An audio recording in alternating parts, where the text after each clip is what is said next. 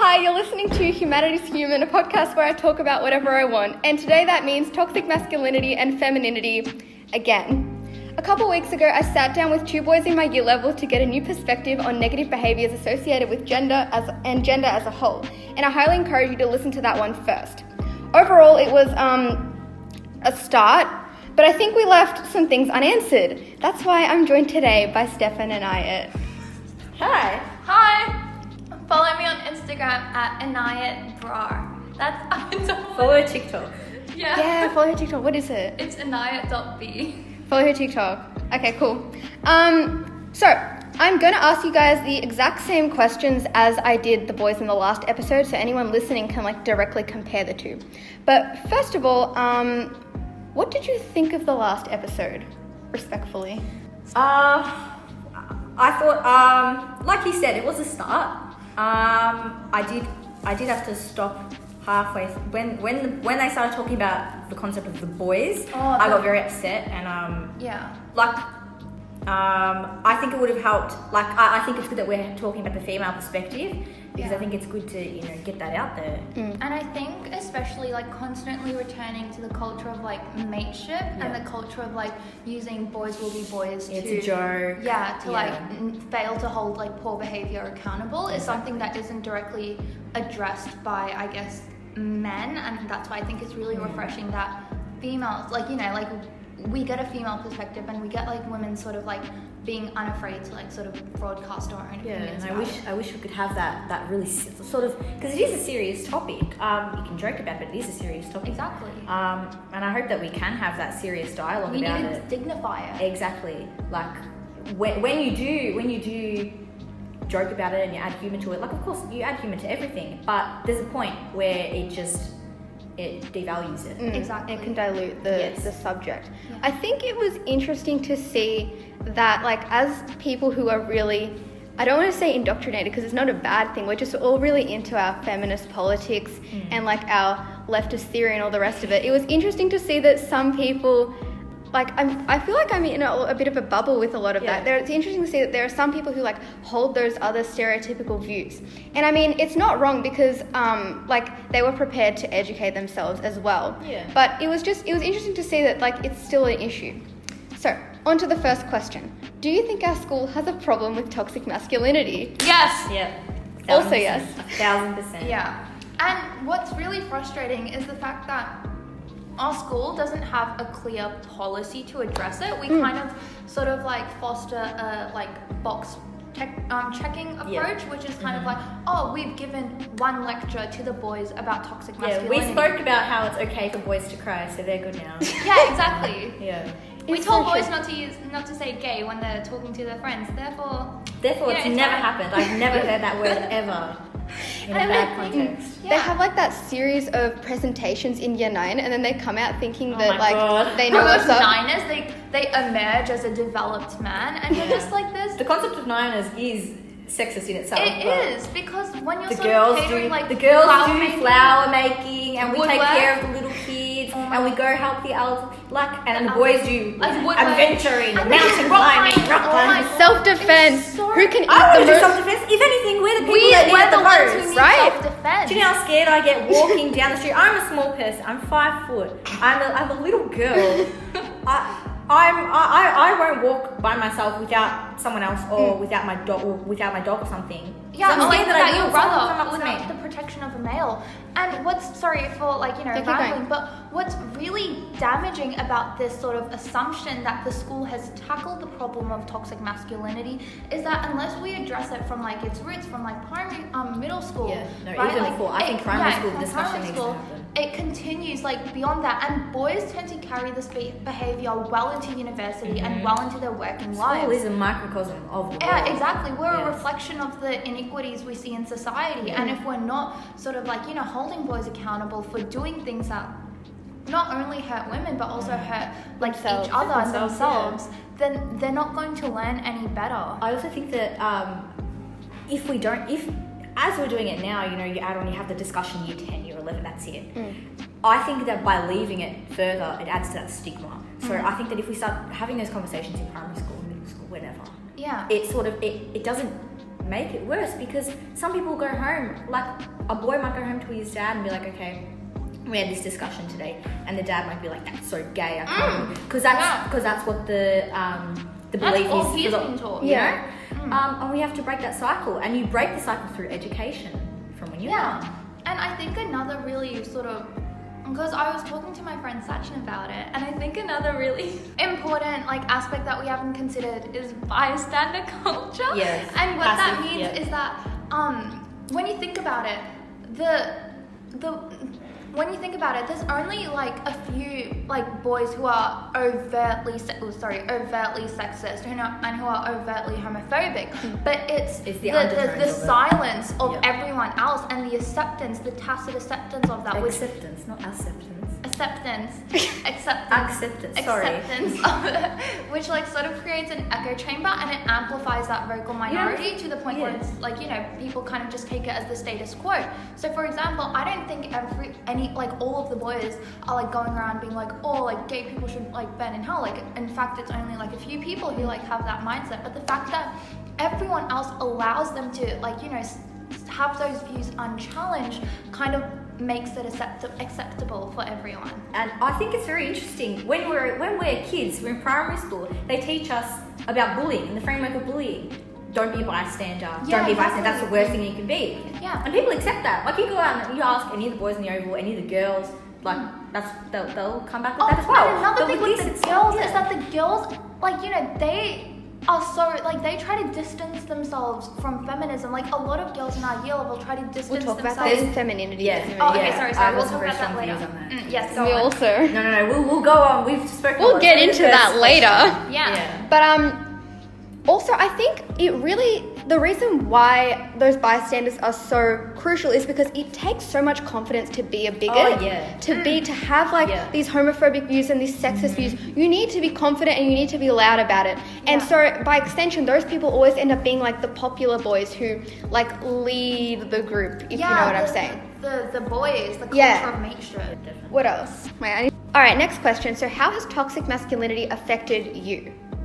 Well, on a personal level, I wouldn't say it's toxic masculinity, but I would say it's sort of like Everything's intertwined. yeah, the systematic sexism that Yeah. occurs at a lot of schools, and I think one of the sort of um, one of the ways I realized this was that a teacher um, said, "Oh, I wonder why like you know girls don't." Um, like there aren't as many female duxes or like females getting 99.95 ATARs as there are guys. Is it because guys work harder? And then I thought back to my like education and experiences in middle school compared to the boys, and it's like at our school, like where like you know in our learning environment we'd have our classes disrupted so we could line up against a wall and like, a male teacher a male would teacher. expect our uniforms check our skirt lengths Yep. individually our nails and our faces for makeup we'd have maths class it, like disrupted for that or if our uniform wasn't in check we'd have to leave class and go to the office we'd waste valuable learning time and in that same time like acro- um like the boys would be in middle school getting like you know.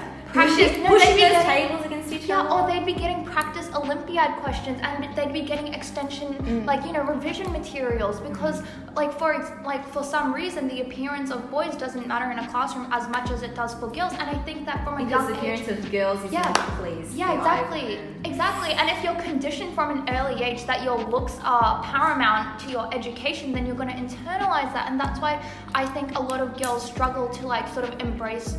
The, the academic demand We were taught to be passive. Yeah, because we're Yeah. taught to be passive and we're taught to not like you Don't know speak up. yeah don't speak up like you know be mindful of how others see you be pleasing for other people And also, just the existence of the uniform policy demonstrates that, like, you can't be beautiful or, like, you know, beautiful by society standards and smart. And it's so ridiculous that, like, we're taught every single day that we need to be beautiful, but also, like, be natural. Because I feel like that's what Yeah. the, the school uniform is saying. It's like, Like- you can't wear makeup, you still gotta be pretty. And then it's like, in Inaya, you are the perfect example of this. You are so pretty, and you are also. Shut Stop it! shut up.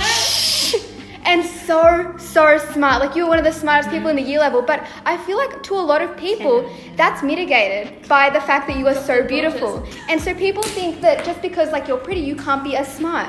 No you know what i'm saying? that because I Everyone- because I had my glow up this year but thanks I appreciate it. No worries. Thank you. Moving on. Anyway, How's toxic masculinity affected you? So, for me in particular, well, actually, okay. When I was when I was little, my mum told me this story. She was in passing. She came back to the house after she'd finished work, and um, she was upset. She was visibly upset. I was only young, but I could tell. And I was like, "Mum, what's wrong?" She wouldn't tell me. She went to my dad. She was at work. She had her hair up in a ponytail, and her boss, a man, had said to her, "You never wear your hair in a ponytail here. You wear it down. You look better like that." Ponytails are for tennis players. And that was that was like really eye opening to me when I when I heard that. I was like, I don't understand. Like I couldn't understand in my head why anybody would say that. As a child, you're more innocent. You haven't been, you know, inculcated with with society's view. Expectations. Exactly. You haven't been Um, taught to perform as your gender yet. Yes. At, we'll get onto that topic. Oh, will we? Um, but you know, as as I've grown up, I've seen the way that people respond to me, the way that people view the say say for example with these masks. People, I feel like girls in general, you guys can answer as well. I feel like I myself have been more confident wearing the mask because I haven't felt like people have been judging me for the way I look. It's true. I've been putting my hand up more in class, speaking up. Say, for example, this year, at, like at our school, we, we have separated um, Yeah. separated cohorts, the boys and girls, until schools. until year eleven when we come together. And I remember at the start of the year, I was very reluctant to say anything. I didn't want to put my hand up and be judged for being loud because guys don't like loud Or girls. opinionated. Yes, a- because an opinionated girl is Like, you know, you want. You want a passive, submissive, yeah. exactly.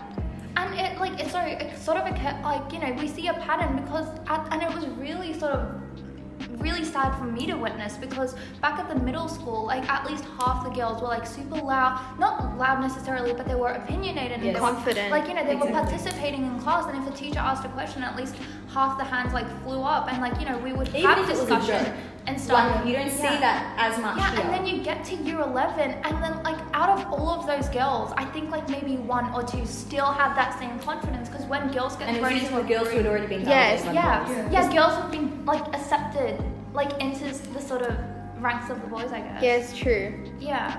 And- Anyways, back, we'll, we'll get to that topic later. All right, now we're going to talk about toxic femininity. I'm just going to leave it open. Well, Do you think we have a problem with it? well, I think first we have to talk about whether it exists or not. Oh, Because- I think it's a thing. Yes. Wh- wh- 100%. how do How would you define it? Well, actually, define I think, actually, now that you asked me, it's it's kind of the effect. It's more like internalized misogyny, isn't To it? me, to me, toxic femininity is the result of internal the internal male gaze, the internalized male gaze. Everything that people would, I think, equate with toxic femininity is people living to please that idea. You know, like people say, uh, being, being can I say, can I say bitchy? Yeah. Like people being bitchy to girls being bitchy to each other, or catty, catty Oh is what they God, say. Or yeah, um, two-faced. Yes.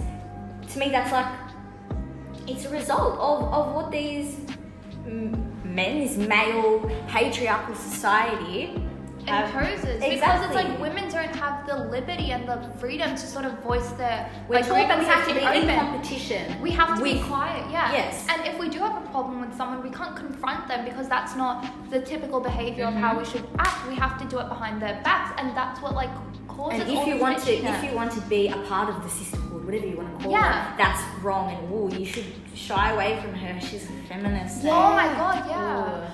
The way that some girls reject, I think toxic toxic femininity in air quotes is both like internalized misogyny and also the effects of the patriarchy and like men characterizing women badly in order to like keep us in check. Yeah. But the way, and that's probably why so many girls shy away from calling themselves feminists Yep. because the mm. word has kind of been like marred by the Yeah. alt right. And Yeah. I can't talk about like I can like go on for hours about how much like I've heard women say I wouldn't call myself a feminist, but I think that men and women should be Exactly. equal. But I wouldn't consider myself a feminist. Like that's literally Men all say that, it women is. say that, everyone says that. yeah. And I'm just like, if women are distancing themselves from feminism, how are we gonna expect men to sort of like, you know, hmm. want to be a part of it?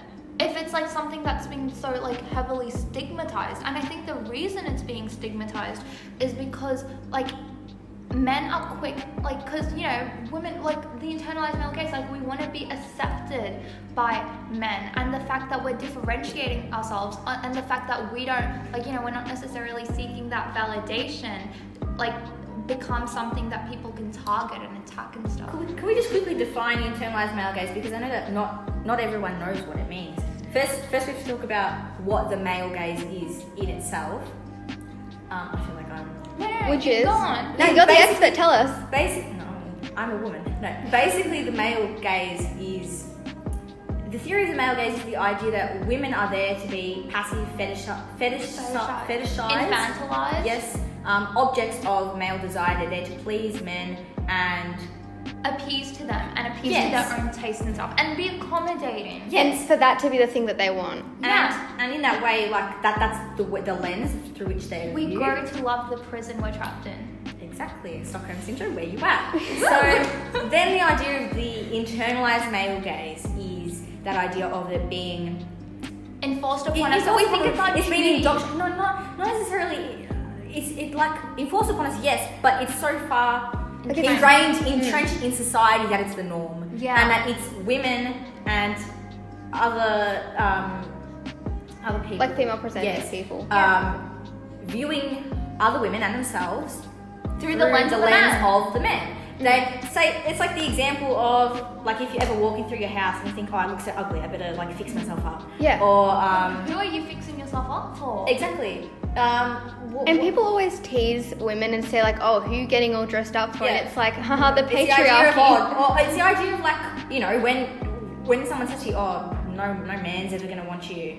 Like when your grandma says Oh, yeah, to see you, she good wearing luck a little skirt. husband. Exactly, something like that. It's like, why would I? Why do I need a man to want me anymore? Exactly. I can do whatever and, I want. and since since society is so male dominated, it's it's progressed past the point of oh a man's not going to want you, but society won't want you. Mm. Right. And when we perpetuate that myth, narrative, yeah. yes, it just becomes reality.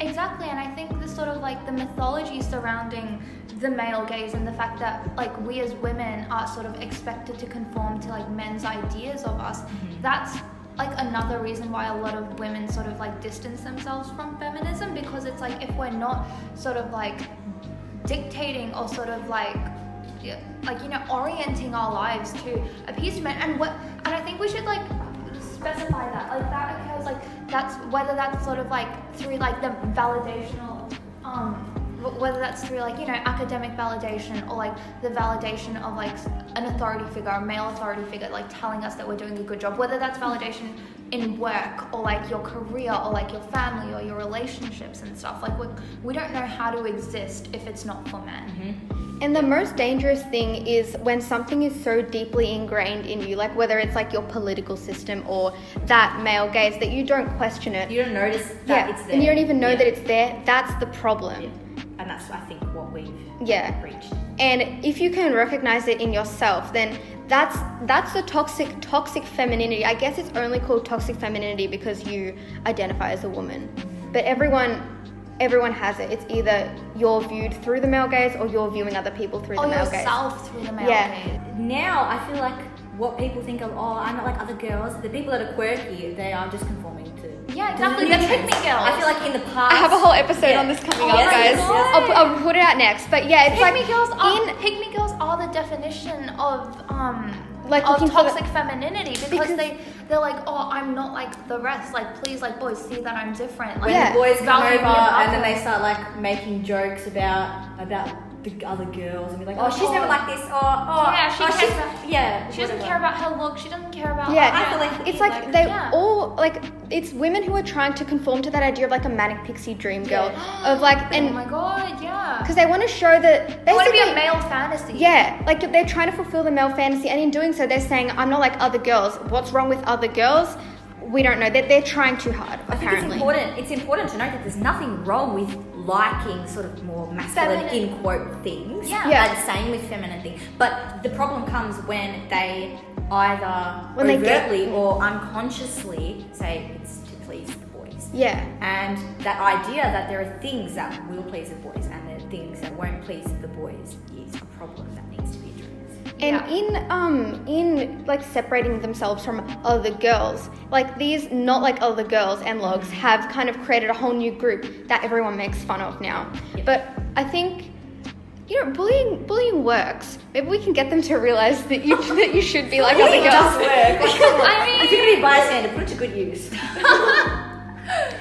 And like part of that toxic femininity is a lot of views regarding sexual interaction and like slut shaming. What are your views on that? Slut shaming. I hate the fact that men are sort of like put on pedestals and celebrated for like you know getting a lot of girls. But if a, like a girl goes around, she's called a slut. She's called easy. She's called mm. oh no one will want you because like you know like you've been used so many times. And it's like I hate the fact that men sort of like they they sort of like you know value virginity and like that idea of purity in It's sort women. Of, it's sort of And it's like, paradoxical. it No, but they're like, they're like in, in one way they're like I want a virgin girl who's like so she's, Pure and she's pure. Yeah, she's like a little flower, undamaged. Oh my god. And then in other ways they're like I want a freak. I like want, I want to yeah. freak in the sheets. Like how? Like, where no, are we you supposed? don't. You can't have both. But also that really shows how like um our society is kind of centered around I don't want to say pedophilia, but it's No, kind of no, pedophilia. yes, it it is. is. It is. because you're Mate, yes, infantilizing yes. girls because men can't deal with the thought of a girl being on equal footing with them, whether that's intellectually,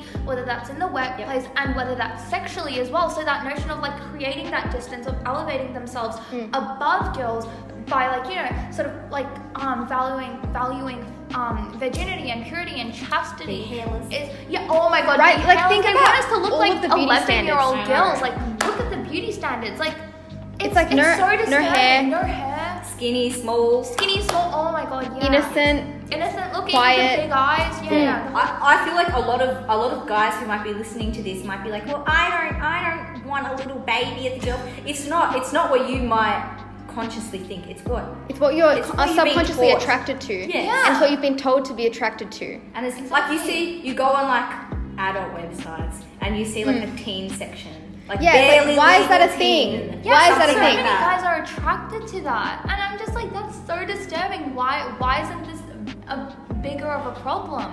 right? And even um, women like subconsciously pander to that idea because there are a lot of girls who kind of like Uh, melt in front of the boys and act really like girly and ditzy and oh, kind Oh, of like they talk. yeah, It's- but you, like it's not it's not like it's their fault. I'm saying, oh, I just switch. I'm gonna turn this. Uh, on uh, now, I now I'm here to please the boys. It's Yeah. what it's what they've been taught. Yeah. And it works. Like there was this study, and it was like women who wear makeup and like you know put in like half an hour more effort on their appearance actually do better at work mm-hmm. career-wise than women who don't. And it's like there's no way we can escape this system. Like we might hate it and we might rail against it as much as we want, but the, like the most disturbing thing is that us as feminists, like we have to conform to these like male-imposed like stereotypes if we mm. want to do well professionally. Our And careers wait. depend on it. Yeah. And like going on from that, sorry, I'll let you go after. of But yeah. something that I read the other day was that people who are feminists can most like can mostly afford to be feminists and separate themselves from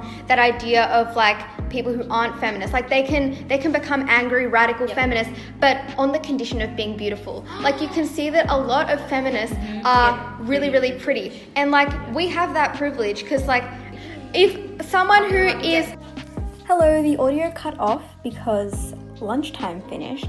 But what I was saying was if someone who is conventionally um, attractive wants to be radical and wants to rage against the machine and all the rest of it, they have that, they have more of an ability to do so because of their adherence to patriarchal beauty standards. Whereas if someone who was not conventionally attractive, if someone we considered ugly, um, delved into feminism and was very vocal about it, they would be immediately characterized um, as an ugly, hairy, angry lesbian because that's how the patriarchy characterizes feminists in general.